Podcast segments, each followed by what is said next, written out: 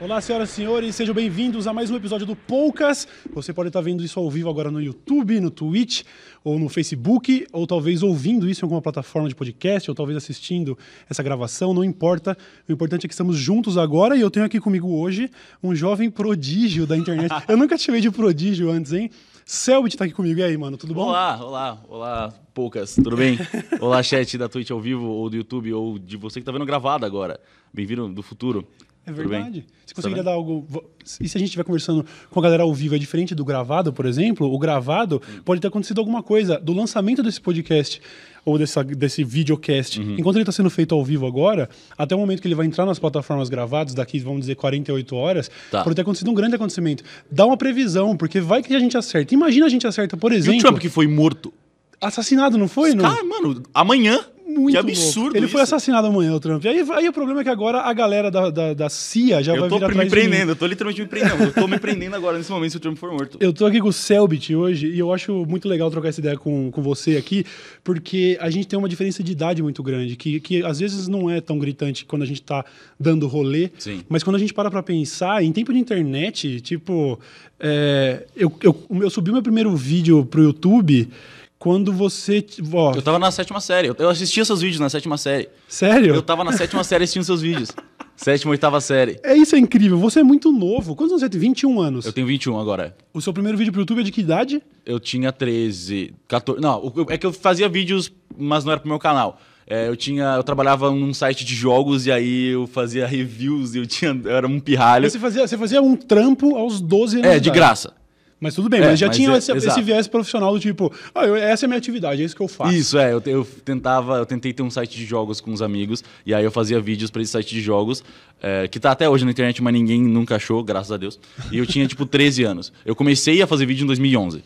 Que foi tipo um ano depois que você. Sim. Mas eu, eu. Eu não lembro exatamente quando eu comecei a assistir seus vídeos, mas foi bem na época que bombou todo mundo. Tipo, uhum. você, o PC, o Felipe, todo mundo, tipo, bombou na mesma época, assim, e foi a época que eu comecei a assistir. E eu lembro que, como eu era numa cidade de interior muito pequena e ninguém assistia YouTube nem nada, eu era Carazinho, né? É, eu era literalmente a única pessoa da minha, do meu colégio que assistia YouTuber. E aí eu ficava só tentando puxar meus amigos, vai assistir, olha que legal esses vídeos. E ninguém assistia, ninguém entendia o porquê. Você era, você era chamado de estranho porque você tinha esse negócio de ficar assistindo gente da internet? Eu era chamado de estranho por, porque eu era estranho, na real. Por aí, então isso quer dizer, esse era mais um dos motivos pelo Sim. qual te chamavam de estranho? Ah, eu, eu era o único da da minha escola também que assistia anime, que agora chamava de desenho. Eu nem chamava de anime, nem, nem, nem esse termo nem tinha sido expandido lá, tá ligado? Todo mundo achava estranho que eu assistia desenho na oitava série. Tipo, nossa, você tá na oitava série assistindo desenho, você não cresce, né? Não, isso eu Minha acho colega estranho. tava grávida e eu assistindo Naruto, tá ligado? Porra. Pra falar bem a verdade, eu acho estranho assistir desenho depois que cresce, mas tudo uhum. bem. Acho que cada eu um. Eu discordo com, com você. cada um na sua. Mas aí, não, a real, então, acho, acho justo dizer, é, é meio tiro no pé, porque eu divido profissão com você, mas é justo dizer que você nunca trabalhou, então. Nunca trabalhei. Não, mas é sério, quando a gente pensa, pô, pensa em 99% da audiência que sabe o que é um emprego formal, e, e eu, inclusive, talvez essa diferença de idade também seja revelada nisso, porque apesar da gente estar tá quase ao mesmo tempo fazendo, eu tava numa fase onde eu trampava pra caralho. Acho que, acho que o melhor jeito de, de botar isso é eu nunca tive um chefe. Nunca teve um chefe, pois é. Mas eu queria, não, eu queria realmente é, deixar, deixar, assim, para facilitar talvez a, a, assimilação, é de que você nunca trabalhou quando, é, no, no, mercado de trabalho tradicional, formal. Nunca, então, assim, é. nunca teve o lance de ter que acordar no horário que você não gosta, para pegar um busão, para ter que ficar. É, a, un, a minha única ligação com isso é escola. Uhum. E na escola eu já comecei a trabalhar no YouTube. Tipo, eu comecei a fazer vídeos em 2011 e eu tava no primeiro ano. Nossa. E como, como é você, bom, você obviamente a, a, alcançou acho que o estrelato na internet em pouco tempo. Você não demorou muito para bombar. Anos. Então, você estava estudando ainda quando você começou a ficar popular. No terceiro ano foi quando eu comecei. Porque... Eu perdi, eu dei o primeiro beijo da minha vida numa menina que era minha fã. Sério? Que triste! É terrível. Que incrivelmente, que profundamente triste é, isso. Foi terrível. Quando você beijou a primeira menina que gostava de você, não pelo, por seu Selbit, mas por seu Rafael? Eu não Nunca, sei. Nunca, né? Caralho! eu nunca pensei nisso. Não, eu, porque. Eu, eu não sei o que é amor verdadeiro. Não, porque definitivamente existem tantos aspectos para a gente olhar quando a gente pensa numa pessoa que é famosa, principalmente com um negócio tão pouco ortodoxo, ortodoxo como ser um youtuber, não era comum, quer dizer, você, se você começou a fazer, é. É, se você começou a ser youtuber em 2011, você começou onde todo mundo começou, uhum. e você era uma criança. Eu sacou? era uma criança e eu tava copiando vídeos gringos que eu achava muito foda de Minecraft, tipo, nossa, era um canal que fazia filmes no Minecraft, eu, uau, que da hora, eu quero Mano, fazer igual, e eu fiz. E, eu, não, eu nunca tinha parado para refletir com, com, relação a esse aspecto, se de uma idade tão. Se desde a mais tenra idade você já estava conhecendo popularidade na internet e já estava conseguindo se livrar das, das garras do mercado tradicional, onde você precisa acordar cedo e, e tolerar chefe pau no cu, uhum. é, como, como, como isso pode dificultar a filtragem? Porque eu estive lá e não foi, não foi tanto tempo, eu tive um período, acho que de quatro anos, onde eu tive que trabalhar tradicionalmente, onde se eu conseguisse. No dia que eu não, não pegava ônibus, era porque eu conseguia emprestar o carro do meu pai, por uhum. exemplo, e tal. Mas se você nunca teve essa percepção, como se manter são, e principalmente como, se, como, não, como não se transformar um pau no cu. Eu te conheço pessoalmente, você não é um pau no cu, sabe? Não, mas eu já fui bem pau no cu. Você, já, você acha que você já foi bem eu pau já, no cu? Eu acho que eu tô sempre em evolução e é, é, eu tenho noção, na época que eu tava explodindo mais, porque o ano que eu mais explodi na minha vida, tipo, que, que eu fui de 100 mil para 2 milhões por vídeo, foi lá por 2015, comecei de 2016. E essa foi a minha época mais pau no cu que você tem. Você era tipo, um douchebag. Eu era, eu, eu era arrogante, eu era... Foi, nessa época que você teve aquela polêmica do... Aquela polêmica, sabe? O, que você teve o seu latino, né? Porque, o, o sabe, o seu latino... O da BGS? É, eu tive o meu um latino, antes. né? Foi um e aí todo antes. mundo tem um é. latino na vida. O seu é esse episódio da BGS, é, onde você foi, é. expulso por, por causa de tumulto com fãs. Isso, é, foi mais ou menos exato, esse período. Exato, a minha BGS é o seu latino, exatamente. Que as, pessoas, as pessoas lembram tentando te depreciar um pouco. É, que você Isso. não consegue... Você não consegue achar uma abordagem que não pareça pejorativa ou Exato. que pareça. E, É. e não tem. E você não tem mais nenhuma energia para falar sobre isso, certo? Porque, tipo. É, porque pessoas- eu falei por anos e anos e todo mundo, mas o que aconteceu na BGS, hein? Pois é. eu sempre tenho um termo para isso, é o argumento ad latinum. O argumento ad, latinum que as pessoas usam comigo é essa. Quando ela realmente esgotou os seus recursos de tentar me ofender, aí eles falam, mas e o latino? Aí fala, ah, Ah, beleza. Argumento ad latinum significa ganhei a discussão, É, sim, ele apelou saquei, pro latino. saquei, saquei. Entendeu? É tipo a- a teoria do, do cara do Hitler, né? O... O Godwin. Isso, Godwin, O, ca- de Godwin, o- o mesmo cara que falou que no caso do Bolsonaro não existe lei de Godwin. E a gente não vai se aprofundar nisso, Uhum. até, até inclusive deixando a audiência avisada que te- talvez tenha essa expectativa por ter visto o primeiro episódio com o Castanhari, que o Poucas é um programa de política com youtubers. Não é isso. A gente não vai. Não, não necessariamente, mas eu definitivamente não planejei nada, até porque eu não planejei porra nenhuma. Exato, é conversar o que sair. é. Eu acho que o lance é bater um papo. Mas eu fico curioso com relação, então, a. Você nunca teve o- um chefe, nunca teve uma rotina, e agora eu tô pensando, nunca teve uma, um relacionamento, principalmente, não, não digo só principalmente, mas é, com, as, com mulheres, relacionamentos afetivos e tudo Aham. mais, com pessoas que você, sei lá, você não teve que se apresentar pra ninguém, tá ligado? Você sempre foi o Selbit, É, sacou? A maioria das pessoas que eu já fiquei sabiam quem eu era antes de eu falar oi. Isso é bizarro pensar, mas eu tô tão acostumado que parece normal pra mim. Mas eu sei o quanto isso não é normal. Eu tenho essa. Eu sou self-aware sobre isso, sabe?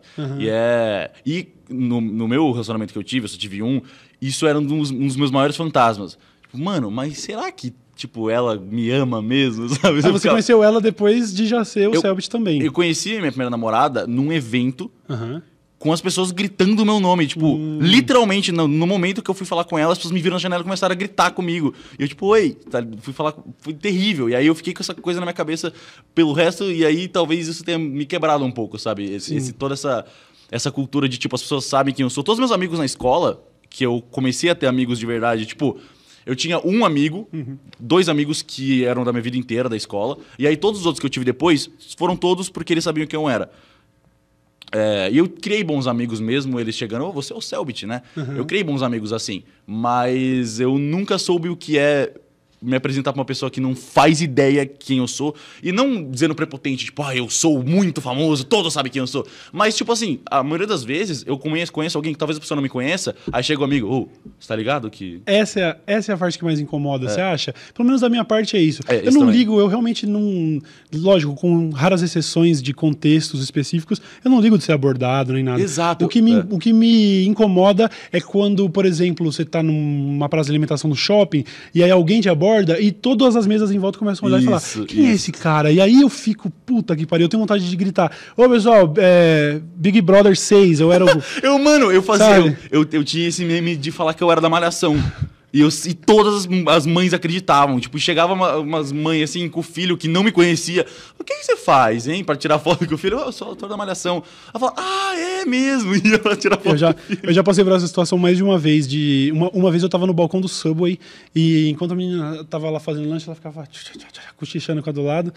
E aí eu, né, pensando, ah, sei lá, se for. ah, é, Fica um pouco dessa paranoia, né? Se- Sempre. Muito, E isso é muito, chato muito. pra caralho, né? Eu sempre já sempre aquela fiquei- coisa. é. "É, será que é de mim? Será é de mim? Isso Porra. é terrível. Eu fiquei. te- Teve uma época que eu, que eu fiquei em depressão, acho que a única vez que eu fiquei em depressão de verdade na minha vida, que eu não saía de casa porque eu tinha pânico das pessoas na rua. Tipo, eu, Aham. tinha, eu saía de casa andando na calçada e passava alguém me olhando, eu não sabia se, tipo, se a pessoa me reconheceu, ou se ela ia me assaltar, ou se ela, tipo, que- caralho, por que que você tá olhando pra mim? E aí e eu, eu ficava em pânico e achava que tava todo mundo me olhando o tempo todo e tava sempre alguém, tipo, eu via Selbit, eu passava, era o vento, sabe? Tipo, a pessoa falou alguma coisa que a entonação era El, e aí eu achava que tava falando meu nome. Era, mano, era uma paranoia. Eu tinha- É terrível. Eu, na hora de fazer aqui o Poucas, as únicas coisas que eu penso antes de vir são é, temas centrais. Assim, eu tenho duas ou três coisas de aspectos gerais que eu queria abordar. Uma delas era saúde mental.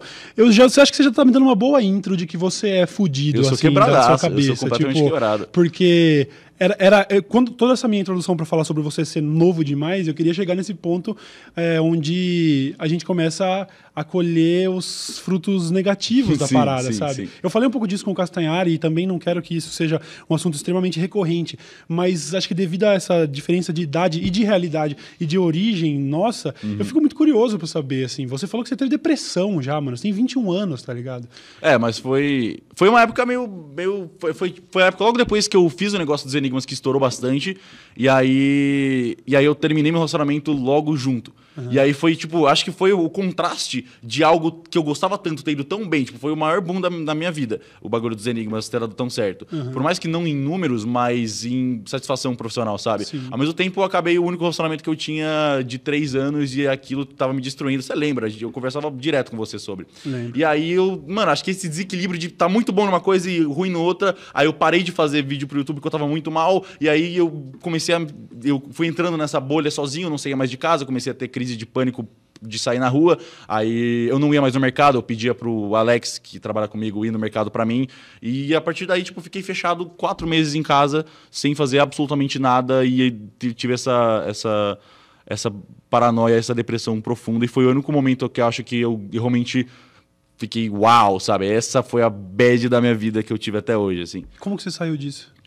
Ah, Foi, foi o tempo que curou a parada? Você buscou ajuda? Qual é que foi? não busquei ajuda. Eu, to- tava, eu tomava uns remédios, mas eu sou muito ruim com horários e cronogramas e marcar e lembrar de fazer coisas. Eu não conseguia tomar remédio. Eu tomava um remédio uma vez, aí passou uma semana, nossa, eu tenho que tomar um remédio. Aí nunca funcionou.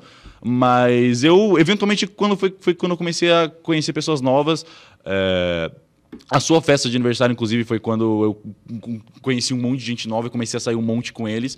E aí, esse, sabe, sair de casa, me forçar a sair de casa, meio que foi me curando aos pouquinhos, sabe? Ah, foi eu que salvei sua vida, então. Exato. Pô, obrigado. Aí fica aí essa dica. O Castanhari rasgou seda pra caramba pra mim no começo do primeiro programa, falando que gostava de mim, tal, tal, tal. Mas assim, o, o segundo eu salvei a vida, né? Com uma festa, com uma festa de aniversário. Então eu fico com medo, porque a barra vai ficando muito alta. O terceiro vai, eu vou ter que chamar minha mãe aqui. É porque verdade, senão é verdade. fudeu. Se bem que eu acho que eu fudi muito mais a vida dela do que eu ajudei. Mas é, é, Você lembra como- quando foi a primeira vez que a gente se conheceu pessoalmente? eu lembro de uma das primeiras vezes. Foi, foi em Porto Alegre, Isso, foi no Anime no Extreme. Anime Extreme. Você tinha acabado de fazer um vídeo sobre o YouTube Team. Certo. É, e... E- muita gente, inclusive, tava falando que era sobre você. É. E, E- não, era. eu- eu era sobre o Christian Figueiredo. Exato, eu sei. Mais ou menos, de certa forma era, Claro mas. que era, nunca- mas era um pouco Não, sobre mas- mim também, mas eu não fazia propositalmente. E esse foi um grande choque que eu tive depois, de perceber o que eu fazia sem querer. Mas em algum momento você acha que caiu uma ficha pra você? Caiu, mas assim, foi pau. Ok, você, você meio que disse isso, ok, você, se acha, você acha que no passado você era maior otário, obviamente caiu essa ficha. Mas como foi esse processo? Tipo, foi da noite pro dia? Foi um da dia noite você pro dia. percebeu, assim, você olhou Foi. no espelho e falou, mano, eu sou um puta de um babaca. Sim, sim. Foi, Sério? foi literalmente da noite pro dia, pro dia e, na real, você, eu vou falar, você vai sacar na hora. É, eu tava escrevendo um show de comédia, eu queria fazer um, um show, porque eu queria fazer um show. Tava na vibe de que queria fazer um show, tava assistindo vários stand-ups. E aí eu caí no. Eu fui aleatoriamente no, no stand-up do Bo Burnham, Sim. que é o Make Happy. Que virou o seu ídolo mor. Sim. É, e aí, nesse, nesse show, ele bate muito nessa, nessa tecla de ser um, um artista e ter essa relação de público obcecado com você, mas. e os artistas manipulando o público pra só ganhar dinheiro e tal. E ele fala muito sobre isso. Eu, eu tava assistindo aquilo. E aí eu comecei a me identificar muito. Falei, nossa, mano, mas eu sou muito arrombado. Eu tô literalmente fazendo isso e nem percebia, sabe? Eu tô literalmente. As pessoas é, tem- tão- ficam cultivando sentimentos absurdos sobre mim e eu não tô. Não é recíproco. Eu não conheço essas pessoas. E elas me amam e eu sou, tipo, a vida delas. E aí eu tiltei. Eu falei, mano, eu. Eu me odeio, sabe? Eu odeio o que eu faço, eu odeio, eu odeio ser essa figura. E aí eu comecei a fazer vídeos criticando quem eu era há uma semana atrás. Aham. E aí as pessoas começaram a falar que eu tava enlouquecendo. Sim. E eu meio que talvez tivesse, depende, depende do ponto de enlouquecer, sabe? Mas, tipo, foi uma mudança muito brusca e as pessoas começaram a falar que eu tava destruindo a minha carreira. E falando, nossa, o que, que você tá fazendo? Tipo, você, tinha, você tava indo mal bem, agora você tá xingando tudo que você era e você tá cuspindo no prato que você comeu. E foi só uma questão de, tipo, ter clicado muito rápido e eu ter ficado tão puto comigo mesmo que eu tava fazendo um negócio que eu sabia que eu, que eu não gostava. E aí eu. vo- Você analisar isso de fora, pô, o moleque tá fazendo só um monte de vídeo de videogame, do nada ele começa a dizer que os artistas estão manipulando vocês, não seja gado, sabe? Não faz sentido, realmente parece que o meu sangue enlouqueceu. Mas eu só tava processando essas ideias na minha cabeça e eventualmente eu comecei a organizar elas melhores e entender, tipo, que também eu entendo o lado de quem é muito fã obcecado por alguém, porque essas, essas pessoas estão só preenchendo um espaço que elas precisam preencher com uma figura. E essa figura normalmente são artistas pop que ganham muito dinheiro em cima disso. E aí tem esses dois lados da moeda, sabe? Tem essa galera que tá manipulando pra caralho, mas tem a galera que também manipula sem nem perceber, que era o que eu fazia. Eu realmente só falava as coisas que as pessoas queriam ouvir, porque, eu, acha, porque eu sabia que isso fazia bem pra elas. Mas eu não percebia que eu tava mentindo, entre aspas, sabe? Vo- Você era basicamente um artista do K-pop. Isso, é, mas é que a, a- a cultura de K-pop e esses grandes boy bands, elas são propositalmente assim. Elas são, tipo, manipuladas e, e manufaturadas pra serem mind control de massa de jovens, sabe? Eu era só um moleque que tava meio que copiando essas ideias sem nem perceber, porque eu sabia que isso meio que dava certo. É, é- é muito, é muito interessante observar esse fenômeno. Aliás, eu citei o K-pop por, por pura zoeira, mas esse é o, o K-pop também, mas é um negócio que vem, talvez, um pouco menos mal intencionado desde a época lá dos Beatles. É, exato, é 50, tudo o que é pop, tudo que é. Mas você começou toda uma indústria, e é, é bizarro ver que você, como consumidor dessa parada, só conhecia essa linguagem. Exato. Fez aquilo daquele jeito. E você Aí- aprende sozinho, você absorve isso É. e você cria essa linguagem, você faz essa linguagem sem nem saber por quê. Uhum. E é só porque alguém, tipo, manipulou pra essa linguagem per- entendeu que essa é a melhor linguagem pra controlar a galera. Sim. E é bizarro perceber isso. É, eu, eu, eu percebo o seu comportamento atual, ele condiz muito com, com, com isso que você falou, assim. É, a sua relação com a, a idolatria que as pessoas têm de você, é, eu consigo me identificar com isso, porque ela vem quase com um sentimento de culpa, porque às vezes você se questiona, tá, é... Eu, eu nem sei por que vocês gostam tanto, ou exato. então, calma, não é assim também. Ou então a pessoa, sei lá, ela tá tremendo, quando te vê, você fica constrangido em É vez de muito, ficar sim. lisonjeado, Sim, né? sim. É, esse ponto aí do, do Bo Burnham te mostrando esse outro lado e tal, que aconteceu com ele, mas eu acredito que aconteceria de maneira na- natural. Eu também acho, eu também eu acho. acho que você não tem o gene do, do, do cuzão em você, assim, você precisava de uma intervenção, sabe? Mas aconteceu essa intervenção e no primeiro momento você deve ter se sentido mal Uhum. e, e, e os resquícios disso sempre vão te perseguir, como eu estava dizendo. Eu ainda me sinto mal com algumas paradas desmedidas. Às vezes eu faço uma parada que é uma, uma pataquada idiota e as pessoas falam, ah, esse foi o seu melhor. Eu falo, melhor o quê, gente? Não tô fazendo porra nenhuma. É, levou um tempo até esse esse sentimento de culpa, esse sentimento ruim virar uma parada de liberdade. Agora você tá tipo sendo sincero Exato. e você sente é, o tirando o Muito, peso das sim, costas. total. assim. Eu sinto, eu sinto que hoje, eu lembro de, de, quando- de 2015, 2016, eu calculava cada coisa que eu ia falar, tipo, eu quero falar sobre isso, tipo, esse assunto específico, sei lá, algum, algum assunto que eu sei que não é muito popular, aleatório, que, ah, de um tema, sei lá, Doctor Who, sabe, que ninguém no Brasil gosta. Será que eu quero falar isso? Como que eu deixo isso o mais consumível pra todo mundo. Aí, como que eu. Então, eu quero falar de Doctor Who, mas como que eu vou deixar isso da maneira mais rasa possível pra ninguém ligar que eu tô falando de Doctor Who e só focar, ah, eu tô falando de alguma coisa, sabe? Era sempre isso. E aí, agora eu tô literalmente cagando. Falando, mano, ah, eu quero falar o whatever, sabe? Eu falo, quem não, tiver, quem não quiser ouvir também tanto faz, sabe? Tem outras coisas que eu vou fazer eventualmente. É, eu, eu acho isso legal porque é o, é o mais sincero. Como você já disse, você era só um moleque que estava se comportando como um, um popstar, mas Uhum. Exato. e que não teve nenhum preparo para isso, até o momento em que a coisa quebra e você percebe, pô, não é bem isso, eu quero fazer algo que me realize, que me preencha. É bizarro. Foi aí que surgiram os, os, os enigmas e tudo Exato. Mas, é- mas é que é bizarro porque do- tem tweets meus de 2012 que são literalmente o que eu falo hoje. E em algum momento, né, quando eu comecei a ficar famoso, essa visão foi distorcendo na minha cabeça. E aí, se você pegar contrastes meus de tweets de 2015 e eu de, eu de 2012, você vai ver que eu de 2012 parece muito mais comigo hoje do que na época que eu tava explodindo, 2015, 2016. Então, eu com 14, 13 anos, pensava essas coisas também. Pensava, ah, mano, artista pop, te manipulando a galera, parem de ficar criando fã-clube e ser obcecado pelas pessoas. E aí eu comecei a ficar famoso e automaticamente, sem nem perceber, eu comecei a incentivar isso pra Mas caralho. é claro, porque isso é extremamente sedutor, né? Exato, é Porque muito, é tem- viciante. Tem, momentos em que o comportamento do, do, do douchebag, ele é muito atraente, sabe? Quando eu tô, quando eu tô me oferecendo camarote de graça na balada, eu Exato. adoro Fama é muito ser viciante. famosinho. Fama tá é, a- é a coisa mais viciante que tem. É poder, tipo. É, é o poder sólido, sabe? É tipo você fazer uma coisa e ver o resultado na hora do seu poder. É, é óbvio que a galera é, é louca pra ser famosa, sabe? Uhum. E é, é muito estranho você falar isso porque eu sei que. Falar isso pra pessoas que nunca foram famosas parece que eu tô só tipo, ah, nossa, ser famoso é ruim. Não é. É Uhum. incrível, é um super poder. Mas é um puta peso nas suas costas também. E você sabe que uma hora vai acabar e você vai se quebrar de novo, sabe? O lance é, pra tentar traduzir da, da melhor maneira sem parecer um idiota, porque a gente é um assunto recorrente no Ilha de Barbados, eu já falei isso também em entrevista o cacete. Falar sobre fama sempre tem aquela coisa, principalmente que parece que no Brasil é, ter sucesso é meio. Isso, Sabe? é. Ou você tem uma história Tem de Cinderela, cultura, é. ou você é meio babaca. Ah, falou, falou que é famoso. No, no- no último Poucas, eu falei que se tivesse uma lista de 500 pessoas que, que seriam mortas por uma eventual ditadura, eu estaria nela. E a galera falou: "Pff, cala a boca, Cauê, você tá se achando demais, tá achando que é isso, que é aquilo. Mas o ca- o cara tá aqui vendo, né? Quer dizer, e, e- e hoje mesmo, aliás, abrindo um pequeno parênteses, eh, ontem, se não me engano, o presidente, não sei se você viu, ele tweetou uma lista de canais bons a se seguir, assim, o presidente recomendando. O O presidente. atual ah, ou o Bonoro? O, Bo- o Bonoro, o Bonoro recomendou o canal do Nando Moura em seu Twitter pessoal. Caralho. Então, assim, sei lá, da última vez que eu, que eu me lembro, o Nando Moura fez 50 vídeos falando de mim e hoje ele é um cara é, recomendado pelo presidente. Então, se eu sou, tô me achando demais por, por me chamar de oposição, eu não sei, eu acho que vocês estão viajando, mas enfim. O lance é, falar sobre fama sempre te faz parecer meio babaca. Porque é meio babaca. É, é babaca, mas o que eu queria explicar É, é... falar de um privilégio. É, É. tipo, falar sobre como um privilégio é ruim pra pessoas que não têm ele. É sempre vai ser babaca. Sim, mas o que eu queria falar, tentando, que eu- uma tentativa de, de traduzir de um jeito menos idiota é: o ser humano se acostuma com tudo.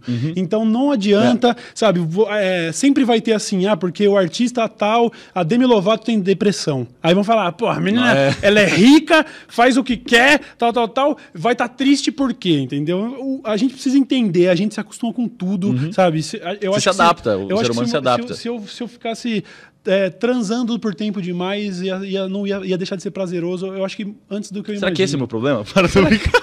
Que Você tá transando demais, Selbit? É esse o seu problema. Hum.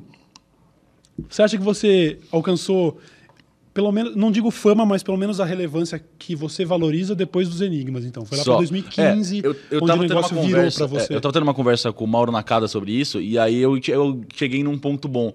Que antes da- de todo esse rolê dos enigmas, era sempre algo tipo. Você viu o negócio novo que o Selbit fez? E agora é tipo, você viu a série de enigmas do Selbit? Você acha Tipo, isso bom? Eu acho. Eu, eu sempre quis isso. Sempre foi meu sonho ser sobre o produto e não sobre mim, sabe? Tipo, a galera recomendar, mano, assiste essa série aqui desse brother. Sabe? Eu quero que o legal seja o negócio que eu fiz, não eu tá fazendo aquilo. Eu acho que é- isso é o grande foco pra mim. É o, é o- eu quero poder criar grandes coisas e que às, vezes esqueçam que o meu nome tá ali, sabe? Só quero que minha- a- algo que eu criei seja muito legal. Eu acho isso, isso é a coisa mais prazerosa. É você poder ver as pessoas curtindo a sua obra. E o lance da idolatria da imagem da pessoa, você receber elogios é, sobre uma foto que você posta no Insta, tudo bem, também tem valor. Mas tesão mesmo é isso. E também por isso eu poderia falar, ah, é o podcast do Cauê Moura. Não, é o Poucas. Uhum. E se um dia a- a- eu vier a falecer e o Poucas pudesse ser apresentado por outra pessoa, eu vou estar feliz de ter uma obra na frente do meu nome. sim. Isso eu acho muito legal. É exatamente o que eu sinto também como criador, assim. É, o, meu, o meu sonho é ter, fazer algo grande e esse... Tipo assim, você não lembra do... do- você, você lembra de grandes diretores, mas você ao, lembra o nome deles por causa de grandes obras deles. A gente lembra porque a gente é fã de cinema e tal, mas se Exato. você for pro grande, grande público perguntar quem é o Scorsese, as pessoas É, não vão saber Mas se você falar do filme, ela vai, já vai ter ouvido falar, no mínimo, sabe? Pois é. E é isso que eu quero também. Eu quero ser um brother que fez coisas muito legais. E eu não quero ser um cara que. um cara foda que faz coisas. Não é. é isso. É- Esse é a único, única forma de imortalidade real, assim. Uhum. A única coisa que você pode. Que vai sobreviver ao tempo é, o que você, deixar, faz, tá é, ligado? Não quem você é. Porque Pois você é. vai ser, você vai virar pó. E, a- e o que você cria também, eventualmente, mas vai demorar mais. Você não tem, nem, você não tem nenhuma visão mística do, da. Você vai virar pó mesmo? Você, Vou- você vai virar 100%, vou, pó. 100% pó. Que, que boring, né? Você não acha meio merda esse negócio de morrer? Eu acho, eu, eu tento não pensar, porque se eu, eu pensar, eu sempre chego, ah, vou matar então, tá ligado? Não, eu acho que isso é um grande motivador, porra. Você não, ah, você não vê por esse lado? De quê? Eu- cara, o lance de que a sua vida é uma ampulheta, mano. A- tudo, tudo isso que você tá falando, essas obras, esse legado, você tem que colocar enquanto a areia tá aqui em cima. Sim, exatamente. embaixo, exatamente. já era, tá ligado? É, e na real é tudo. Você. Tudo que você cria agora é só pra tentar fazer a diferença nas próximas gerações, sabe? Eu, eu, eu tenho um pouco de dificuldade de lidar com essa ideia, porque acho que também é a coisa mais nobre. Inclusive é o que nossos políticos deviam estar fazendo. A política brasileira é feita de 4 em 4 anos. Nenhum projeto de 12 anos vai ser colocado porque aí não fui eu, foda-se. É, o, o próprio plot do Interstellar é um negócio que eu sempre Uhum. volto quando tem essa crise. É um lance de fazer um plano para as futuras gerações poderem sobreviver no outro planeta. Sim, eu sim. vou morrer no processo. Exato. sabe? Eu tenho muita dificuldade de lidar com esse negócio. É muito, eu tenho muito esse legado, egoísmo. tá eu tenho muito esse egoísmo também de, ah, mano, eu preciso me preocupar, eu vou estar morto, literalmente não vai ter nenhuma forma de existência minha. Não tem, eu, não, eu não acredito em espírito, eu não acredito em a minha entidade. Eu sou um monte de carne e sangue e uma hora vai acabar e vai parar de processar essas coisas na minha cabeça. E aí vai deixar, eu vou deixar de existir. Por que, que eu tenho que me preocupar em deixar algo legal pro mundo, então? É uma coisa, é, É, tipo... são, são- acho que tem alguns aspectos para você olhar para a morte, mas vamos tentar ir para um assunto um pouco menos. um pouco menos soturno. Na verdade, eu queria fo- fo- focar um pouco nesse lance todo dos enigmas, que, é, em primeiro lugar, é um, um estigma que, que acho que te incomoda, que te limita nesse momento? Você ser o cara dos enigmas? Não, porque eu acho que enigma é uma palavra bem ampla que, tipo assim, eu fiz uma série inteira sobre um mistério de uma menina que perdeu o celular, que chama Simulacra, que foi super bem, tipo, todo Eu mundo... assisti essa é, porra, mano. E não tem um enigma naquilo. Não tem nada de enigma naquilo. Mas ao mesmo tempo, todo mundo tava chamando de enigma. E eu falei, vocês estão percebendo que é só uma história de investigação e mistério? Não tem nenhum enigma, é só, tipo, tem um- uma vibe meio tecnológica e tal. Mas não é, não é um, um puzzle, sabe? É uma história, são conversas no zap. E, e as pessoas ainda assim estavam chamando isso de enigma. Eu percebi, ah, as pessoas meio que chamam qualquer coisa misteriosa de enigma. Então eu ser, eu ser o cara dos enigmas, eu ser o cara que faz coisas sobre mistério. E, porra, mistério é qualquer coisa que você não sabe ainda. Então qualquer coisa de investigação, de terror. É, um- é muito amplo. Então eu não tenho problema de ser o cara dos enigmas, porque é melhor que ser o cara que grita e dá risada alta, sabe? Tipo eu. Não, Mas- eu era esse cara. Eu Ah, era não. o cara da risada. Não, Não, não, não, de você, que imbecil. Não, eu me identifiquei demais com o seu comentário, desculpa. Mas então, eu, eu acho que faz sentido pra caralho, porque realmente mistério é um elemento chave em qualquer, Em qualquer plot, roteiro, tá qualquer roteiro. Isso, então, basicamente, você, você foi pelo caminho do Enigma para ser um storyteller. Acho que a série, Uhum. a série do Simulacra fala muito sobre isso, inclusive como você modificou o próprio jogo É, e fez um sim. final seu. Então, Aham. assim, o Enigma, me parece, é muito mais uma ferramenta de storytelling para você. É, 100%. E Você, é, é isso mesmo. o que eu queria saber é, você acha que você vai continuar nessa de dos enigmas o- ser, ser a ferramenta do storytelling, ou você se vê indo pro storytelling e, ev- e eventualmente, sei lá, sendo um contador de histórias pro YouTube ou não? Sei lá, você tem Uhum. planos de tipo escrever, você tá fazendo isso, criando obras ou coisas do tipo? Me Eu tenho. parece o tipo de coisa que você faria, porque Eu você tenho- parece louco. Eu tenho esse. Então, esse é um ponto muito merda na minha vida, porque eu tenho. Eu já te contei uma delas. Eu tenho três histórias. Que era boa pra caralho. Eu tenho três histórias, três roteiros que eu já trabalhei bastante neles, já repensei várias ideias de tipo, e cheguei em três, três obras que eu falo, mano, se, se eu fizesse um filme com isso, puta, ia ser um filme muito legal. Mas tem que ser bom, sabe? Tem que ser um bagulho bem feito. E se eu fizer agora, eu vou jogar essa ideia no lixo, porque vai ficar uma merda. Eu não tenho experiência nenhuma. E aí eu fico nesse contraste de, mano, tá, eu tenho essas ideias, mas se eu nunca fizer, eu nunca vou ficar bom. Mas também, se eu for fazer agora, eu vou jogar a ideia fora. Uhum. Aí qual, qual que é o contraste, sabe? É, então eu sinto que eventualmente eu vou, vou ir só pro storytelling, sabe? Meu sonho é fazer um filme ou uma série. E eu não acho que eu esteja muito longe disso. Acho que em dois anos eu faço alguma coisa. Uhum. Mas eu já pensei em escrever livro, mas eu não sei se eu sou tão bom com palavras escritas quanto eu sou visualmente, sabe? Sim. Porque eu acho que nesses anos de YouTube, de tudo que eu fiz, a única coisa que eu evolui muito foi fazer as pessoas enxergarem as coisas do meu jeito. Tipo, eu visualizo uma coisa na minha cabeça e eu consigo colocar ela num vídeo. E as pessoas conseguem enxergar exatamente do jeito que eu penso nela, sabe? Uhum. E é sempre sobre isso, meus vídeos. É sempre tipo.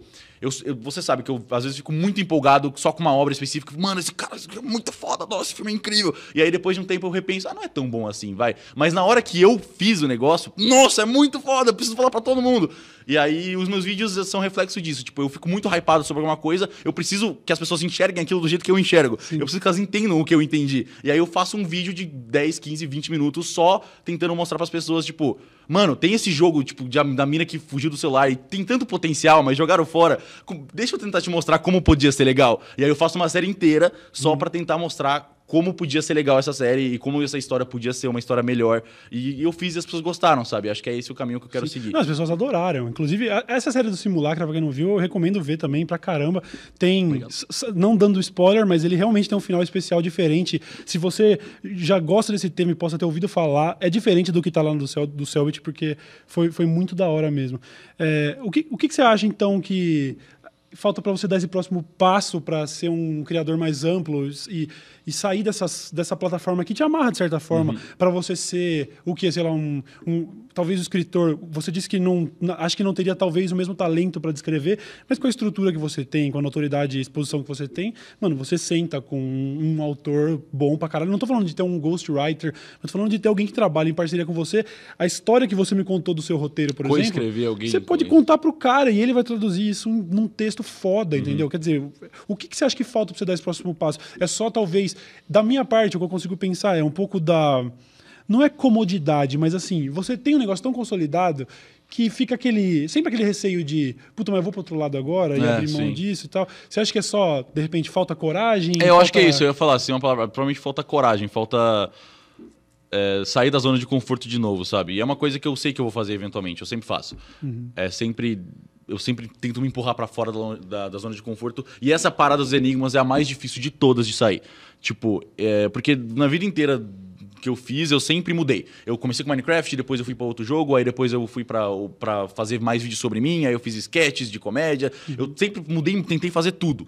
E sempre era muito fácil mudar. E esse negócio dos enigmas é muito difícil de sair, porque é tão fácil e eu sei fazer tão bem, tipo, e é um formato que eu criei e, é, e tá ali, é tipo, é, sabe, eu consigo fazer agora um, sabe, eu escrevo um vídeo ali, eu faço, é tão é tão prático fazer para mim que é uhum. muito difícil abandonar isso e tentar fazer uma coisa completamente nova e completamente diferente que eu já fiz e não tem essa quando era gameplay mudando para outro jogo, é super fácil. Tipo, ah, você tá fazendo um negócio, você muda de jogo. Uhum. Aí depois você tá. Você começa a mostrar mais o rosto. Aí depois que você mostra mais o rosto, você vai pra comédia. Como que eu saio de falar com a câmera pra fazer um curta? É um bagulho. Mano, precisa de equipe, precisa ter energia, precisa ter uma organização que eu não acho que eu tenho ainda. Mas acho que é, o que mais falta é coragem. Uhum. Você leva em consideração o, o, o, lance de que você indo para outro lugar, as pessoas vão sempre, vão sempre te julgar como o Selbit, que já é famoso e já é. Sim. Então, assim, se você quiser inovar e, e tivesse levado para o palco mesmo aquilo que você fez, você ia ser julgado como como pró já, sabe? Você não tem, você não tem o, o luxo de, de ser fazer, tratado como é, iniciante, exato. sabe? Eu, eu, eu, lido muito com essa porra, assim. Eu tento... Aqui no Poucas, por exemplo, sabe? Eu, o maior motivo de eu ter procurado o UOL para fazer um negócio com uma infra legal, para o primeiro episódio já parecer super profissa, é porque eu, eu não tenho o direito de parecer amador. Eu já estou fazendo Exato. isso tempo demais para começar do zero, sacou? Quando eu vou fazer música, eu me meto a fazer rap, mano, eu sou o youtuber que faz rap uhum. e eu vou ter sempre esse enigma, esse enigma, esse, enigma. esse estigma, Sim. esse enigma, o enigma de porque eu continuo tentando fazer rap. Esse você não sabe responder. Então, você sente isso? É uma parada que você fala assim, eu não tenho direito de errar? Exato, eu sinto isso 100% a pressão. E aí, e, e, aí a gente tem um negócio que a gente é 100% independente e a gente passa essa vibe independente. Você tá lá fazendo o seu programa, as pessoas sabem que é você, a câmera e o Buba ali, e é isso. Se você for tentar fazer um bagulho profissional, é, o peso de ser profissional é tipo, ah, pô, o Cauê acertava tanto com o bagulho independente, como que ele foi, como que ele agora, com toda essa equipe uhum. e todo essa, esse negócio, como ficou ruim? Sendo que sozinho ele fazia bem, porque quando é independente, você, você releva os, os problemas que tem de produção, porque é independente, é um bagulho feito sozinho. Mas quando tem uma puta equipe, aí, por exemplo, por isso que curtinhas de terror no YouTube, às vezes você se surpreende. Tipo, meu simulacra é só uma sériezinha que é, não é nada demais, sabe? Comparado com curtas reais, assim, ou filmes longos. Mas as pessoas sentem. Muitas pessoas gostam mais de ver um bagulho independente que é legalzinho do que uma superprodução que parece é, claro. muito pior. Bicho, parece muito pior, mas é muito melhor em vários aspectos. Claro, sabe? pega o um exemplo, sem ironia nenhuma, pega o exemplo dos filmes de Minecraft que a, que a galera faz. Uhum. Sabe, do Herobrine, o cacete. É, Tem um primo sim. de 8, 9 anos que assiste. É uma hora e meia de duração da produção mais simples possível. Não Gravando tem nada mais simples fingindo, do que é. gravar um gameplay de Minecraft. Velho, o bagulho bomba pra cacete. É. E eu tenho certeza que teve obras do Godard, do Almodóvar, que não, é, pelo menos dentro desse círculo aí da galera, nunca vão ser vistas. E o, é. vídeo, o vídeo do Minecraft foi visto. Então, no fim no das aspecto, contas. É, e até no aspecto infantil, uh, o emoji, o filme, é chacota. É uma piada. Tipo, todo mundo ridiculariza. Mas ele é uma super produção que tem, que tem muito mais qualidade do que os filmes Hero Brian de uma hora e meia gravado em primeira pessoa. Mas esse não é chacota, esse é legal, porque é então, independente. Veja e esse só. aqui é uma super produção, então é uma chacota. Então, veja só, o fato de ser uma parada popular não vai indicar que é qualidade, porque uhum. você pode ter um filme de emoji que é um lixo, com a Dan Sandler lá e o cacete. É, não precisava, né? A Dan Sandler lixo, desculpa. Cometi um pleonasmo aqui. É, então, não tem a ver com o, o tamanho da, da parada, do, do, do digo o, a complexidade da obra não tem necessariamente a ver com a estrutura, porque o Whindersson é um dos maiores youtubers do uhum. mundo com uma GoPro, é. sacou? Então acho que no fim é achar o, o, o, que. Eu não sei, é a pergunta de um milhão de dólares, sabe? É o equilíbrio. Qual é o equilíbrio? Sabe. Exato. Mas te dá receio, então, o lance de profissionalizar é, é, é como se fosse. Uma sabe expectativa maior. Sabe o, meu maior a queda medo? é muito maior. Sabe o meu maior medo? É que eu tenho, por exemplo, nessa, nessa esses roteiros que eu tenho, eu tenho cenas que são bem pesadas, assim, que eu sinto que essa cena precisava ser a turning point, porque ia mudar o roteiro inteiro. E aí eu não. Eu não. Eu penso, eu tento visualizar ela, e a única coisa que eu fico, mano, essa cena, essa cena, tipo, é uma cena tão séria e tão pesada que ia ficar um se fica cringe, destrói o bagulho inteiro. Se o cara não for um puta de um ator, e eu não sou esse cara, eu não sou um ator bom, então não pode ser eu. Mas se não for um puta de um ator entregar essa cena perfeito, vai ficar um cringe toscaço. E aí vai estragar o bagulho inteiro. Eu não quero que eu seja o cara que tentou fazer um negócio e ficou um cringezaço, sabe? Mas ao mesmo tempo, pensando bem, eu acho que as, as obras as mais ousadas, pelo menos, não vou nem dizer a melhor, mas as que mais surpreendem, elas têm uma linha tênue entre o que é cringe, né? O que causa vergonha alheia e o que é genial, né? Então, assim. A minha série. É o lance de dar o pulo da salto da fé e eu, torcer Eu dei um pulinho na minha de simulacra quando eu decidi fazer o final do, da simulacra. Enfim, foda-se, eu vou dar spoiler. É, tá. Quando eu sou possuído pelo bicho, eu, eu, eu virei pro Felps Phelps. Eu tenho essa ideia que eu sou um personagem e aí eu sou. E aí termina a série com eu possuído e tal.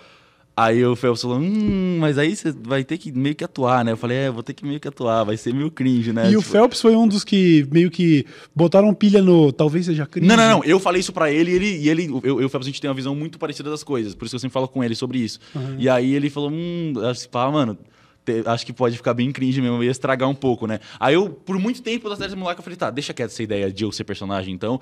E aí, mas no, logo antes de gravar, eu falei, não, foda-se, eu vou ter essa coragem, eu vou tentar fazer isso. Se ficar cringe, foda-se, vai. Eu quero ao menos tentar fazer isso. E aí a galera gostou muito, tipo, eu não vi ninguém reclamando que ficou tosco eu, eu virar um personagem. E aí eu falei, ah, que legal, mano, que bom que deu certo. Sim. É muito mais simples do que atuar porque eu ainda tô apresentando o programa, mas ao mesmo tempo, sabe, eu ter sido possuído e ficar fazendo historinha, é, era, uma, era um receio, era uma insegurança que eu tinha. Mano, vai, que merda. É, mas eu acho que, eu acho que todo mundo que fez coisas grandiosas nessa vida tiveram esse momento de sabe? De falar, caralho, isso todo mundo achar ridículo. É, exato. Assim, eu tive uma sensação muito clara disso quando eu fui subir meu primeiro vídeo em formato de vlog já no Desce a Letra em 2010, assim. Eu lembro da sensação é muito viva em mim de... Porque eu já participava de fóruns de discussão, então eu já tinha meio que canais para divulgar, então não ia ser um vídeo que ia ter um view amanhã, dois, três. Já ia ter uns 200, 300, porque eu sabia que uhum. as pessoas iam me dar um feedback, sacou? Sim. E a sensação de colocar aquele link na madrugada e dormir e acordar no outro dia ansioso, falando, mano, será que eu já virei piada? Será que eu já viralizei? Será que eu já tô na, na, na home do UOL como o idiota tentando imitar o PC Siqueira na internet, sacou? Então eu sinto que existe esse sentimento em momentos de virada. Então, É, mas é, a- é a insegurança do desconhecido, né? Tipo, Uhum. você tá fazendo algo que você nunca viu antes ser feito, ou você viu poucas vezes ser feito, e aí, óbvio, você vai ter medo. Tipo, você tá pulando num escuro. Você não sabe se você vai se fuder muito ou se tem alguma coisa ali pra te segurar. E é isso, acho que Com, é. com, com o Simulacra deu certíssimo, assim, tipo. Foram quantos episódios? Foram seis? Seis. Seis episódios, mais um. Mais um extra final, explicando, é. Onde você falou que, inclusive, já que você já deu spoiler, tipo, foda-se, é, vale a pena assistir, mesmo com spoiler, porque foi uma, uma obra muito foda e que vai resistir ao tempo, né? Isso que é mais legal, porque são dessas paradas que tem começo, meio e fim, tá fechado e vai Uhum. estar no YouTube pelo daqui 20 anos ou em qualquer outra plataforma. Do momento que você, sei lá, começou a trabalhar nela até ela finalizar, foi quanto tempo que você ficou nesse, nesse projeto? O- uns cinco meses. Pra, pra fazer seis, cinco vídeos, É, seis vídeos com. Seis vídeos, é.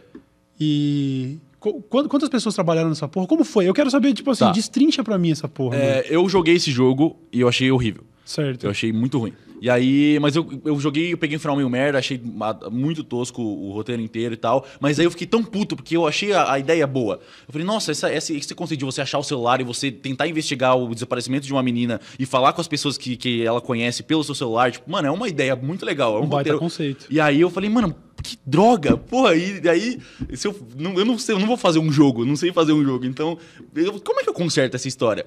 E aí eu fui seguindo, e aí é, até que cheguei no ponto, tá, e, se eu fizer essa história igual meus vídeos de Enigma? E aí eu conserto e mudo ela. E aí eu falei, ok, vai ser isso então. E aí eu rejoguei o jogo de todos os jeitos possíveis, vi todas as opções da história e montei a história que eu achava mais adequada, a que mais fazia sentido lógico com as pessoas, né? Porque no jogo você tem, a cada frase é quatro, cinco escolhas de diálogo. Certo. E aí isso desencadeia outros eventos. Aí eu peguei, a, fiz a melhor timeline que eu consegui do jogo e, e gravei narrando como se fosse um vídeo de Enigma e passei para um editor. Só que era a primeira vez que eu tinha trabalhado com ele. Então ficou um mês inteiro até a gente conseguir bater direitinho a identidade visual da série. E eu queria que fosse muito um produto fechado, com tudo roxo, com tudo a mesma estética, toda a identidade tipo certinho, você vê simulacra, sabe? Instantaneamente. Sim. E aí eu, eu passei pra esse cara, e aí eu vi, mano, demorou um mês e meio pra fazer o primeiro episódio, essa série nunca vai terminar. E aí eu, eu falei, tá, eu vou passar pro Faria, que é o cara que já, faria, já fazia os enigmas comigo. Desculpa, aí você fez, um, você fez um trocadilho aí que eu, por um momento eu pensei que fosse de propósito. Não, não, não. Eu passo- aí, eu...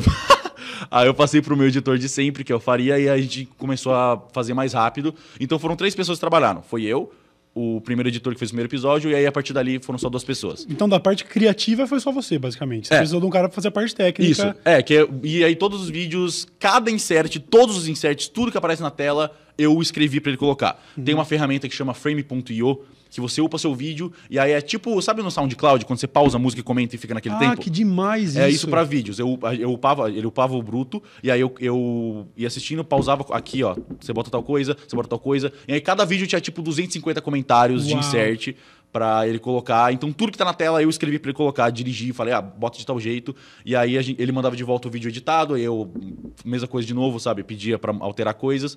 E foi assim, mas no geral eu fiz toda a parte criativa e o Faria, que é um editor muito bom em motion, ele, é- ele manja muito de visual, ele fez os visuais que eu pedi pra ele fazer.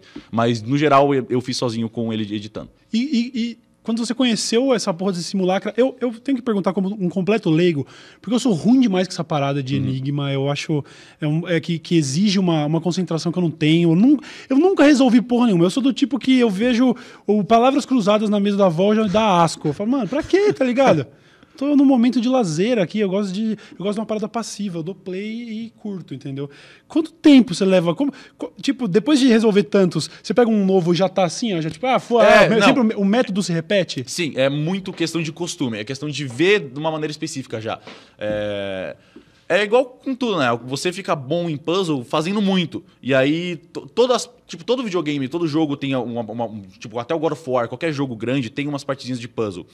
E aí, quando você joga muitos jogos de puzzle, você meio que já sabe exatamente, tipo, tem três corredores, você já sabe que o, a, a galera normalmente vai no primeiro, então não é esse que você vai. Aí você vai pro segundo, sabe? É meio que você. É só costume de pensar diferente do que você. do primeiro instinto. E a puzzle é sempre isso, é sempre tentar contornar o seu primeiro instinto. Se você vê um puzzle, é a única dica que eu posso dar, sabe? Você gostando muito de fazer. Você vê um puzzle, a primeira coisa que você pensou tá errada. Sempre.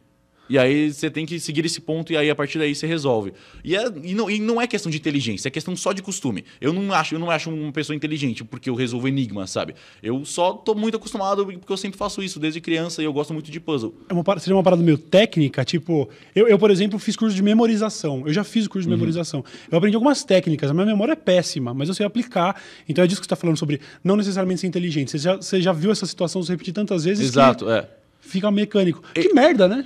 É, mas, mas é, é, é, divertido porque quando é diferente, quando tem algum puzzle bom, você fica, caralho, que legal, sabe? Que, que, que ideia nova, é, é gostoso. E aí, e a satisfação de você estar tá preso num negócio, fica, mano, qual é a relação desse negócio com esse? E aí você, depois de tipo um tempão, assim, às vezes eu, eu tô no Enigma preso, foda-se, vou fazer outra coisa, tô tomando banho, eu falo, puta, mano, é isso! E aí eu tipo, saio do banho, vou ver, e é isso mesmo, e é muito legal essa, essa, esse sentimento de, tipo, esse, esse spark, sabe? de, de duas coisas na sua cabeça não tem sentido e você finalmente encontra a ligação. Você já, já chegou a passar, tipo, dias sentado em cima do Enigma e já, clicar já, assim já, de nada? Já, já, já. O, o episódio 9 e 10 do Não Acredito em Mentiras dele é um enigma que é bem grande, tanto é que é dois vídeos só para um enigma. E esse vídeo é justamente, tipo, é um enigma que, que Exigia, exigia muito tentativa e erro, até que. E, tinha. Mano, era, era muita informação, era um, era um bagulho muito grande. E aí eu fiquei, tipo, uns 3, 4 dias só com aquilo na minha cabeça. Aí volta e meia eu tinha uma ideia, ela testava, não era. Até que uma hora clica e aí você resolve e é muito gostoso o sentimento. É por isso que eu gosto tanto de puzzle e essas coisas, sabe? É, mas eu, eu sinto que é uma parada que, ah, beleza, você pegou o jeito. E, aliás, eu não só sinto, eu com, pude comprovar indo numa escape room com você. Fiquei assistindo, porque, tipo assim, você já tá familiarizado com a é, parada, é, é, é mais super simples. costume, é. A galera, a galera fica. Muita gente fica impressionada e eu não acho que é impressionante. É igual você ver uma pessoa que, mano, tá trabalhando com bagulho todo dia. É normal que ela. Eu, eu tenho um pouco de resistência a acreditar que você não sente uma certa satisfação, tipo, intelectual, você não se senta porra, resolver essa merda, sabe? Pra mim parece não, um é muito legal. Parada, é, mas é, mas é, é isso mesmo. Mas é igual a satisfação de ganhar um jogo, sabe? É igual, é igual a satisfação de ganhar uma partida de futebol, sei lá. Tipo, eu tava aí, eu fiz isso, sabe? Uhum. É, sei lá, acertar um, uma cesta de três, de três pontos. Qualquer... Sim, sim. É, é tipo, como cumprir, é, enfim, qualquer, qualquer realização objetivo. de uma tarefa. É uma tarefa difícil, a realização, de, a realização dela é gostosa, sabe? Uhum. E nem eu não sou bom em muitos tipos de puzzles específicos. Puzzle de puzzle físico, puzzle tipo de cubo mágico ou de encaixar as peças de um jeito, eu sou terrível. Ah, eu fico tipo muito tempo tentando encaixar, eu, eu sou péssimo com isso. E eu gosto muito de jogar esses justamente porque eu sou ruim. E aí eu, eu, eu não sei porquê, eu, eu fico, tipo, eu já fiquei. Toda live que eu faço de puzzle, sempre que chega nisso, tipo, o chat já sabe que vai de me zoar, tá ligado? Porque ele sabe que eu vou ficar 40 minutos apertando o quadradinho para saber a ordem específica. Eu tava vendo esses dias, você num desses de pirâmide ou coisa É, esse tipo. mesmo, esse mesmo. É isso. Você tava vendo. Eu queria, eu queria registrar aqui, é, esse programa ele é gravado ao vivo. Gravado ao vivo é ótimo, mas esse programa, se você está vendo gravado, na verdade ele é transmitido ao vivo. E a gente tava falando sobre vida, obra, legado que a gente vai deixar. É, Nesse momento, no momento da gravação desse episódio, do Poucas Episódio 2, o Stan Lee acaba de falecer. O quê? O Stan Lee acabou de falecer, velho. Eu recebi a nota da produção aqui. A gente tava. Caralho, Caralho, eu tô completamente embasbacado. Eu tô chocado, velho. Caralho, mano. Mano, era mó bagulho, tipo, todo mundo comentava o tempo todo. Tipo, mano, Uau! Ele faleceu na segunda-feira, 12 de novembro, um dia depois do meu aniversário. Eu fiz. Mano, imagina se eu tivesse falado do Stan Lee no começo desse programa. Uau! Ele, é uma das maiores lendas da indústria de quadrinhos, faleceu no dia 12 de novembro de 2018, aos 95 anos. Acaba de ser divulgado pelo oh, TMZ.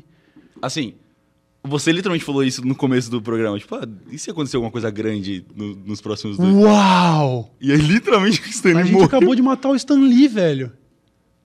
Uau! Velho, a gente acabou de. Mano! que horror, velho! Coitado, Nossa, velho. É, fica aquela mensagem de descanso em paz ao velho e a família que ficou. É, ele deixou um legado ah, e pô, virou por pó. Fa por falar em legado, é. né? Puta que me pariu, mano. Deixou um legado e agora vai virar pó. Você, você é grande consumidor de, de obras mainstream, assim? Tipo... Eu consumo e não gosto. Sério? É verdade, você não gostou, por exemplo, do... do... Rogue One, do Star eu Wars. Rogue One. Mano, como eu que o cara vem no meu programa e fala um bagulho desse? Não, tô zoando. Eu quero saber o motivo. O motivo? Por que, que alguém não gosta de Porque Star é Wars masturbação de fã. É, tem o, o roteiro é ruim, você consegue enxergar pra onde ele vai, o- sabe?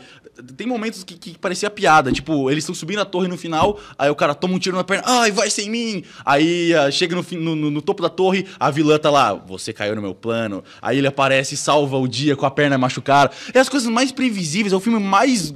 Parece um algoritmo, tipo, deram, pegaram um robô, faz um filme de aventura. E aí ele- eles botaram Star Wars. E ele criou, tipo, um, um filme genérico de Star Wars. Em primeiro assim. lugar, em primeiro lugar, a gente tem que também entender é, o, o contexto e o legado. Já que a gente tá falando de legado, eu ainda tô chocado com a morte de Mas- Stan Lee. Eu é, então. eu- eu Mas até onde você pode sugar o cadáver do, Não, não do é Star disso. Wars? eu tô falando sabe? que se alguém pode ser clichê, é quem criou esses clichês. O que eu quero dizer é, eu tenho certeza que vai ter gente vendo O Senhor dos Anéis hoje e falar, ah, tá, mais um filminho de guerra medieval. Meio que eles criaram isso, Tá. Então, assim, Mas a obra original é diferente de criar de eu novo, sei, eu entendo, eu entendo os seus termos. Agora, o que, que você faria de diferente, então, Selbit, no Rogue One? Salva o Rogue One aí pra gente. Você quer. Vamos lá, o que, que poderia ser diferente? Ah, eu acho sei. que podia ser um filme sobre a, o- a- realmente o plano. Mano, todo o rolê do pai dela, tipo, mandar uma mensagem. Ele mandou um mensageiro pra, pra dar uma mensagem pra ela. Aí o, o pai dela na mensagem fala: Filha, vai encontrar minha outra mensagem. Não, isso é meio. Sabe o que é meio idiota? Isso aí realmente tem que concordar. Ah, é um universo paralelo, então a gente não pode querer aplicar as regras daqui. Agora, assim, você aprendeu a viajar na dobra do espaço-tempo e não tem WhatsApp no seu universo, irmão? Não, mas além disso, o pai dela manda uma mensagem dizendo pra ela encontrar ele em um lugar específico.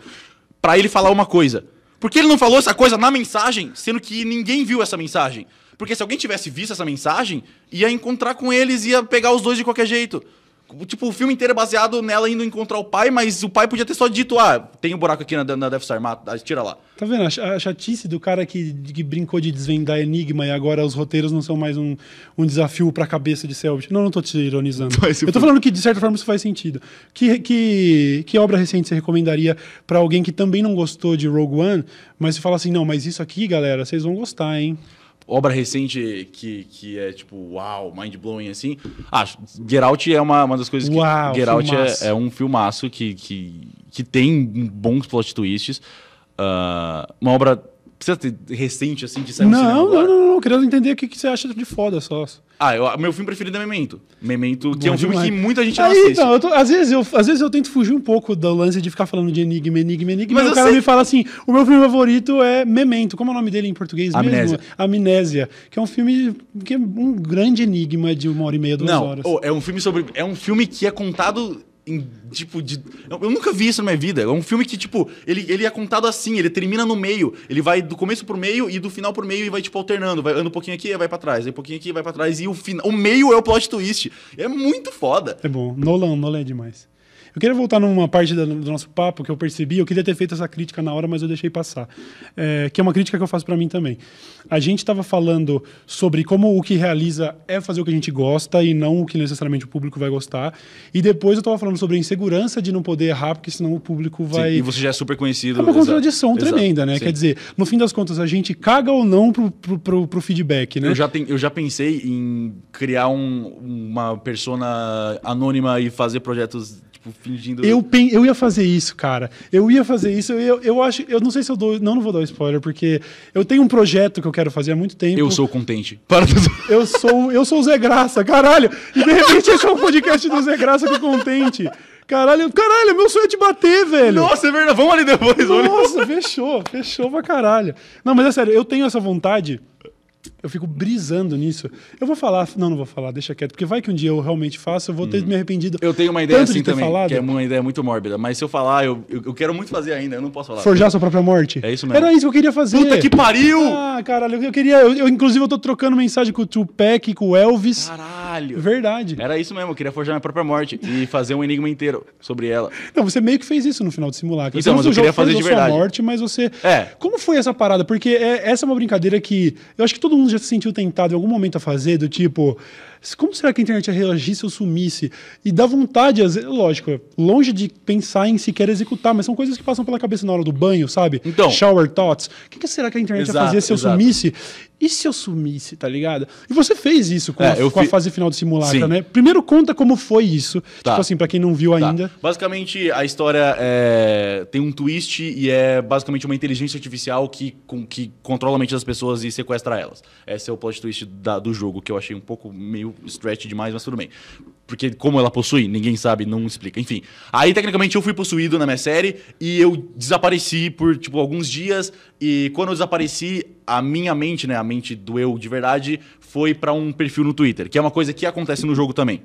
Ah, e aí, esse meu perfil do Twitter eu ficava postando várias mensagens é, criptografadas, pedindo socorro pras pessoas. Mas no meu perfil oficial eu desapareci por tipo três dias e depois eu voltei postando várias fotos estranhas e mensagens que eu nunca teria postado, sabe? Tipo, umas selfies. Fui, fui youtuber team mesmo, sabe? Tipo, aqueles, aqueles blogueirinhos de. Se- se- Pera, pera, pera, deixa eu te cortar aí. Você usou isso também, não só como a realização desse fetiche de desaparecer, mas como mais uma oportunidade de criticar essa galera do tipo. Total, 100%. Do tipo, se eu fosse um robô, eu ia agir que nem vocês, seus é, não, idiotas. mas aí que tá. O robô do simulacra, ele. O objetivo dele é ter é ser o perfil perfeito e ter os maiores números. Hum. E eu sei como ter os maiores números. É agindo igual, igual, tipo, igual blogueirinho de Instagram, tipo, de e aí, comenta aí, o que, que, que você comeu hoje? Amo vocês. É esse, é esse o jeito de ter os maiores números. Então, na minha cabeça, é óbvio que o robô do simulacra, querendo ter os maiores números, ele ia agir como um youtuber tinha uma, uma personalidade, um influenciador digital mainstream. E foi exatamente isso que eu me transformei nesses dias. Eu ficava postando selfies full egocêntrico, tipo, ah, legal, vamos vocês, assim. E com emojis e coraçõezinhos. E eu fiz isso por cinco dias e todo mundo tava percebendo que, que porra tá acontecendo. E todas essas fotos tinham mensagens escondidas e coisas escondidas. E... Mas nos primeiros três, quatro dias eu tinha desaparecido total. Porque é isso que o jogo, o robô faz no jogo. Ele some com a pessoa por uns dias e depois ela volta na internet super diferente. E aí, nesses três dias que eu desapareci, algumas pessoas ficaram realmente preocupadas. Ah, e pra é, in- instigar pra galera ficar curiosa sobre, eu pedi pra um editor, eu tenho um canal secundário que eu posto clipes de live, ah, lives editadas e tal. Eu pedi pros editores desse canal fingirem, pos- postarem um vídeo fingindo que não conseguiam entrar em contato comigo. Eles falaram, mano, tipo, a gente edita o canal, mas o Selbit sumiu e, tipo, ele não responde WhatsApp, não recebe nem mensagem. Aí eles mostram o histórico. E eu de- tentei deixar bem óbvio que era fictício, porque nas mensagens tá tipo, bom, eu vou lá resolver o simulacra, até depois. e aí nunca mais, nu- nunca mais re- respondi, sabe? Me- meio que prevendo que, tipo, para as pessoas não ficarem preocupadas demais, você pode Isso. fazer 90% verossímil, mas 100 ia ser preocupante demais. Exato, né? Então exato. tem que, dar, tem que dar aquele boi, né? Exato, aí lembro eu- que na época você até mandou mensagem pra gente nos grupos de WhatsApp. Isso, tipo, falando, é. "Ô, rapaziada, eu tô fazendo uma parada aí, vou sumir, não preocupa não. e Isso, tal. é, exatamente. Porque eu sei que a galera. E fizeram isso. A galera começou a mandar mensagem pra todo mundo, preocupado. E eu me senti um pouco, um pouco mal por isso. Tipo, é, no começo foi engraçado ver a reação das pessoas. Tipo, depois do- do- de uns dois dias, as pessoas começaram, mas o que aconteceu com o Selbit, hein? Tipo, e começar a mandar mensagem pros outros. Mas eventualmente eu vi pessoas realmente preocupadas. E eu fiquei. E pessoas tipo.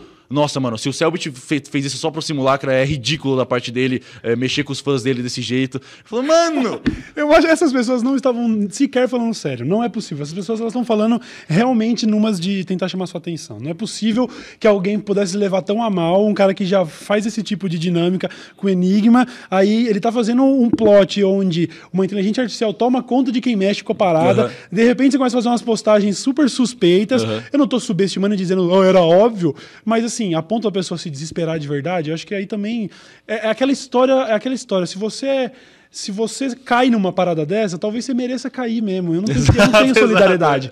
É não tenho verdade, solidariedade, é tá ligado? é verdade. Agora, você se comportou como um otário durante esses dias, Uhum. porque era o simulacra fazendo você se comportar como um otário.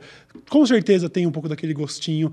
Como eu disse, eu gosto de ser famosinho quando me oferecem um camarote. É. Então, assim, você poder liberar esse lado e falar assim, pô, vamos trabalhar um pouco dessa egolatria, que eu sei que é uma merda, mas é- é- de certa forma Como tem assim? aquela. De postar fotos meio, bonitão, Meio assim? guilty pleasure, sabe? Ah. Tipo, você sabe que é, puta, eu tô sendo um otário aqui, mas é legal. Mas, né? sabe, mas eu, eu, eu meio que não senti tanto isso porque Quer dizer, eu não, eu não vi tanta reação das pessoas real, mas eu tenho muita vergonha do, do, meu Instagram agora. E tanto é que, tipo, nessas fotos que eu postei na época, eu não deletei elas. Mas eu deixei, tipo, eu mudei a legenda pra. Isso era parte do Enigma Simulacro. Eu não sou assim, tá ligado? Eu tentei deixar o mais claro pra pessoa que chegar no meu Instagram agora, descer e falar: que porra de foto é essa, tá ligado? Nossa, que douchebag da porra tá lá. É o Enigma do Simulacro, não sou eu. Porque é muito tosca. E aí. Mas eu, eu gostei muito que as pessoas, logo de cara estavam tipo, mano, cala a boca, o que, que você tá fazendo? Você, você, não faz isso, que vergonha, para de fazer isso. E eu percebi que se eu tivesse postado essas coisas em 2015, ninguém ia falar porra nenhuma. E agora as pessoas estão tipo, cala a boca, saúde, vai que coisa ridícula, para com isso. Eu falei, caralho, que bom que as pessoas estão percebendo que isso é ridículo, mano, que ótimo. isso me deu até um pouco de orgulho da galera. E você, no, no começo do papo, eu tava falando sobre toda a nossa diferença de idade e existe uma terceira não vou chamar uma terceira geração, até porque você não é segunda, você está lá desde o começo, mas pelo menos do ponto de vista da idade que a gente lida com isso, tem uma, uma terceira geração que são os Isaac do Vine, sim, os sim. Bel para meninas, que na minha humilde opinião vão ser o Macaulay Culkin e a Lindsay Lohan de amanhã. Meio, é, Ninguém meio... vai envelhecer bem. Desde, tá desde tão pequeno, para mim já foi um bagulho, eu tava com 14, 13. Uhum. Imagina pra galera que é do 6, É, eu queria saber da sua visão disso, já que você teve lá de certa forma, meio que na metade do caminho, Mano, eu não sei, eu não, eu não sei o que pensar ainda. Eu, a minha, aliás, eu sei o que pensar, para mim vai dar merda. Essa uhum. é a minha opinião. Mas assim, qual, qual é a sua visão disso? Tipo, um moleque que fica famoso aos 8 anos de idade, mano. Eu acho, eu acho que é surreal também ver, a, além de, dessa galera, a galera, tipo, como eles atingem a molecada de 8 anos. Você viu o vídeo do gordinho com o passarinho recentemente? Que ele tá cuidando do passarinho e tem a irmã dele na frente fazendo bafão. Eu vi que, eu vi que estavam falando que a menina então, era chata então, pra caralho, mas é, eu não vi o vídeo. A menina tava atuando o que, é, o que esses youtubers fazem. Tipo, e aí, gente? Tipo, agindo full, full blogueirinha, assim. Uhum. E aí eu vi, mano, e, e é isso mesmo, sabe? É, é, essa galera são os novos heróis. Eles são os novos astronautas. Eles são os novos, tipo... Sei lá, o novo Ben 10 agora é, é os youtubers. E é essa molecadinha. E isso é, é, é, é pensar nesse, nessa, nessa maneira de tudo é 100% exposto agora. Nada acontece se não for gravado. Se não tá no seu stories, não aconteceu. Uhum. E, e, a gente vai ter gerações agora que é isso. E eventualmente eu não sei, eu não sei até que ponto chega. Porque agora cada vez mais a galera grava mais a vida deles e expõe mais. Antes era só vlog, sabe? Ah, vamos gravar aqui. Lembra os eventos que é, tudo era vlog? Todo, todo, todo evento que a gente tinha, sempre tinha uns caras com umas sim, GoPro, sim, sim. GoProzinha. Agora não é mais isso. Agora é todo mundo com stories o tempo todo. É. Tipo, você tá no rolê, todo mundo tá gravando stories, mostrando que estão no rolê. E aí é meio que um rolê compartilhado da internet inteira. Tipo, se você tá bebendo com os amigos, e aí você, você tá no stories vendo os outros rolês de, que, de quem também tá bebendo em outros lugares. E é como se você estivesse em todos esses lugares ao mesmo tempo. É, isso, isso parece ser parece que você está falando só bem desse aspecto. Não, né? não, não, aí que tá, mas aí que tá, mas não é bem, porque as pessoas não fazem mais nada se não tiver acontecendo na internet, se não estiver uhum. gravando. E não as coisas não são mais reais. E a, acima dessa criançada youtuber que está surgindo, no geral as pessoas estão todas tentando entreter são todas tentando ser entertainers. Estão todas, tipo, a minha vida é, um, é uma série, é um reality show e eu preciso transformar ela nisso. Então todo mundo, gente, ó, eu vim comer nesse restaurante aqui, olha a comida. Eu achei que ficou um pouco salgado demais, não sei.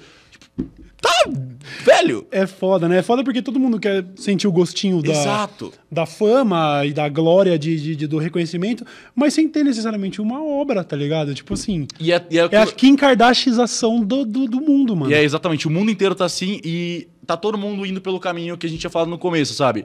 É, sobre a pessoa e não sobre o que ela produziu. E aí é todo mundo falando sobre eles mesmos, tentando fazer a vida deles um entretenimento para os outros e uhum. tentando deixar a vida deles o melhor show que eles conseguem e sem produzir nada de verdade, sabe? Sem tentar esquecer a própria vida um pouco e criar um negócio que pode ser estudado no futuro e é eu, mas voltando na, sobre as crianças e sobre essas crianças estarem fazendo isso, hum. eu não acho que vai que elas vão ser quebradas eu acho que todas vão ser quebradas da mesma maneira, então vai ser normal.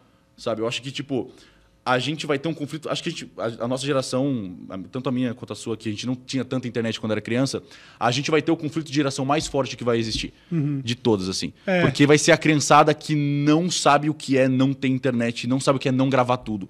E aí a gente vai. A gente acha isso estranho agora. A gente, isso aqui é um conflito de geração. A gente fala, mano, por que você está gravando tudo no seu stories? É verdade, ainda existe, né? Ainda é. existe esse estranhamento que não vai existir.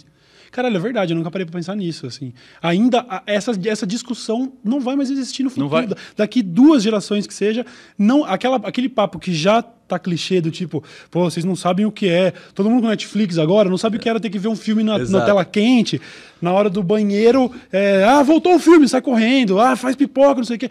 Ninguém mais vai saber. Essa discussão não vai mais existir, tá ligado? É surreal, né? É, não, ó. não é surreal, é legal pra caralho. Então, tá é, é evolução, não é. Mas não é é. Aí que tá, a gente acha que essa galera vai crescer quebrada, mas eles só vão crescer diferente.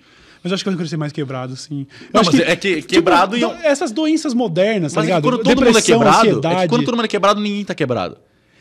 Eu sei, cara. Então, mas aí a gente ainda, a gente ainda vai ser a última geração que vai ter talvez esse saudosismo, essa nostalgia do que era Não tem internet. viver, tá ligado? E eu, eu, na minha idade, eu já tô um pouco atrasado também, porque eu só comecei a ter internet com 11 anos, 12 anos. Eu só tive um celular que eu comprei com o meu dinheiro do YouTube, eu não tinha celular antes.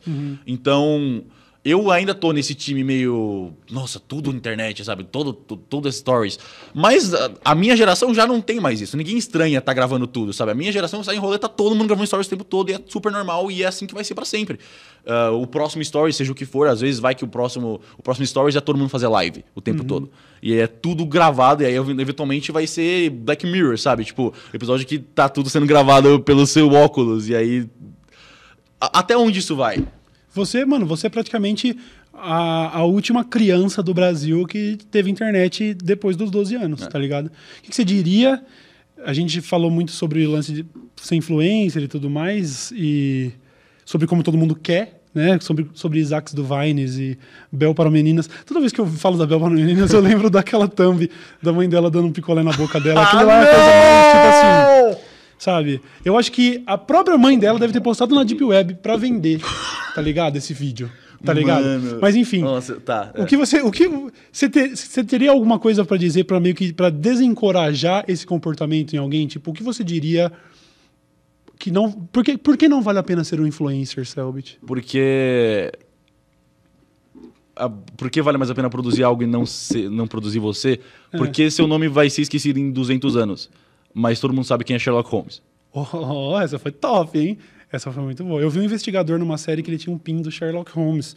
E, e ele, era, e ele é um investigador foda hoje. Então, né, quem sabe um dia não vão usar um pin com a cara do Selbit.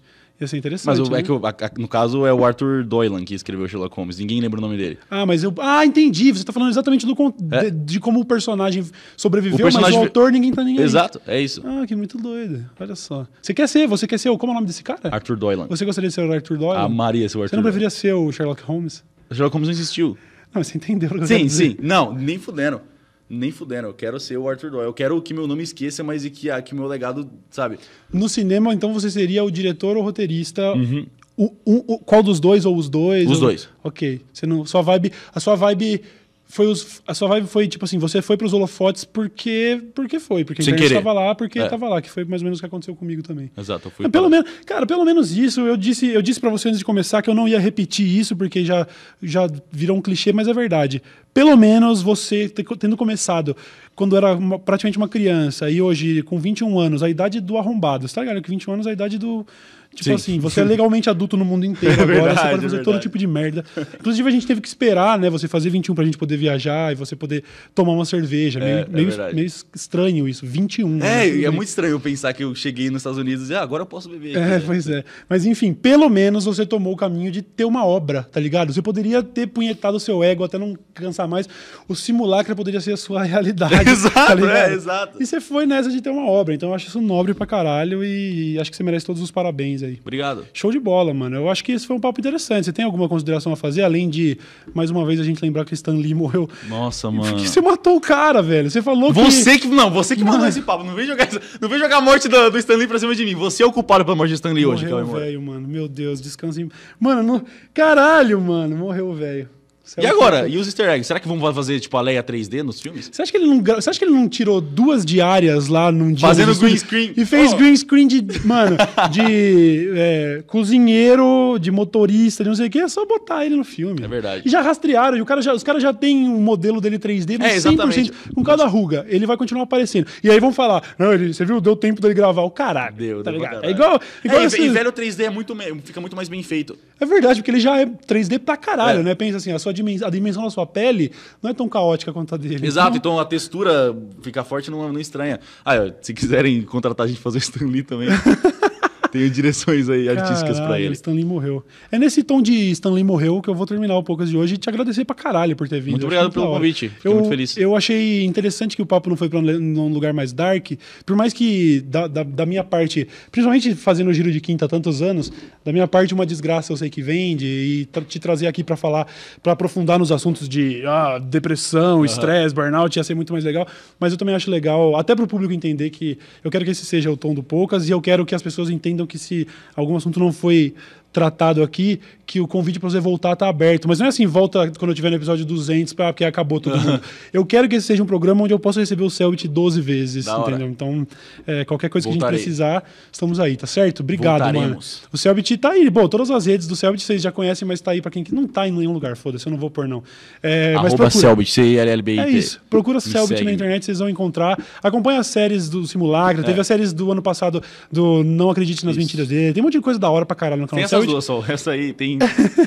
pode... Não, tem as pontuais também, você fez de outros enigmas e tudo. É, fora que você está streamando quase que diariamente hoje em dia, né? Uhum. Então, fica aí o, a recomendação. O Selbit é um cara da hora. Não foi à toa que eu te chamei aqui, não. Obrigado, viu, mano? Obrigado, eu que agradeço, fico lisonjeado. É nóis. Esse foi o Pouca, senhoras e senhores. A gente se vê numa próxima. Até mais. Valeu.